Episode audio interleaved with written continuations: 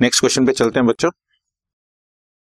While preparing cash flow statement the accountant of Gulfarm limited कोई भी public limited company है financing company showed dividend received on investment as investing activity was he correct in doing so give reason financing company का काम ही सारा finance related है। Finance लेना finance देना एडवांस लेना लोन देना, जैसे बैंकिंग कंपनी और बैंकिंग कंपनी का फाइनेंस रिलेटेड जितना भी काम है, वो उनकी operating activity let us assume मैं एबीसी लिमिटेड हूँ और मैं मोबाइल बनाता हूँ।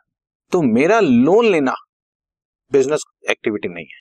तो लोन लेना मेरे लिए फाइनेंसिंग एक्टिविटी है। अगर मैं किसी को लोन देता हूँ या एडवांस देता हूँ, वो मेरे लिए इन्वेस्टिंग एक्टिविटी बट अगर मेरा काम ही फाइनेंस का है, मैं फाइनेंस लेता हूँ फाइनेंस देता हूँ तो किसी से लोन लेना और देना is my business activity operating activity ऐसी फाइनेंस कंपनी के लिए जो भी डिविडेंड रिसीव हुआ, या रेंट भी रिसीव हो, या इसी तरह से कोई इंटरेस्ट रिसीव हो, ये तीनों रिसीट्स उनके लिए ऑपरेटिंग एक्टिविटी क्योंकि वो इस चीज़ का बिज़नेस करते और बिज़नेस रिलेटेड जितनी एक्टिविटीज़ हैं, उसको ऑपरेटिंग एक्टिविटी बोलते हैं। नॉन फाइनेंसिंग कंपनी के लिए डिविडेंड रिसीव्ड ऐसी जगह से होता है कि सरप्लस पड़ा हुआ था और मैंने कहीं इन्वेस्ट कर दिया शेयर्स में और उसकी वजह से मुझे डिविडेंड आ गया। तो वो मेरे लिए इन्वेस्टिंग एक्टिविटी का पार्ट था बिकॉज़ मैंने सरप्लस फंड्स इन्वेस्ट किए।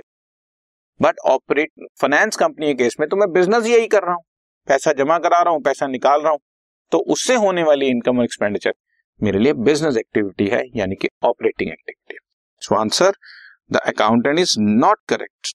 As it is a finance company, therefore dividend received will always be an operating activity. आप याद रखें जब आप कैश फ्लो स्टेटमेंट बनाते हैं तो आप इंटरेस्ट रिसीव्ड रेंट रिसीव्ड और डिविडेंड रिसीव सारा एडबैक कर देते हैं क्योंकि वो नॉन ऑपरेटिंग एक्टिविटी होती है और इनको फिर बाद में हम लोग फाइनेंसिंग या इन्वेस्टिंग में शो करते हैं राइट right? ये सब इन्वेस्टिंग में जाता है अब सवाल ये है कि फाइनेंसिंग कंपनी के केस में ये बिज़नेस एक्टिविटी है तो ये नॉन ऑपरेटिंग नहीं है, ये ऑपरेटिंग एक्टिविटी इस वजह से इसको फाइनेंसिंग में न डाल के या इन्वेस्टिंग में न डाल के इसको ऑपरेटिंग एक्टिविटी में डाला जाएगा। Okay done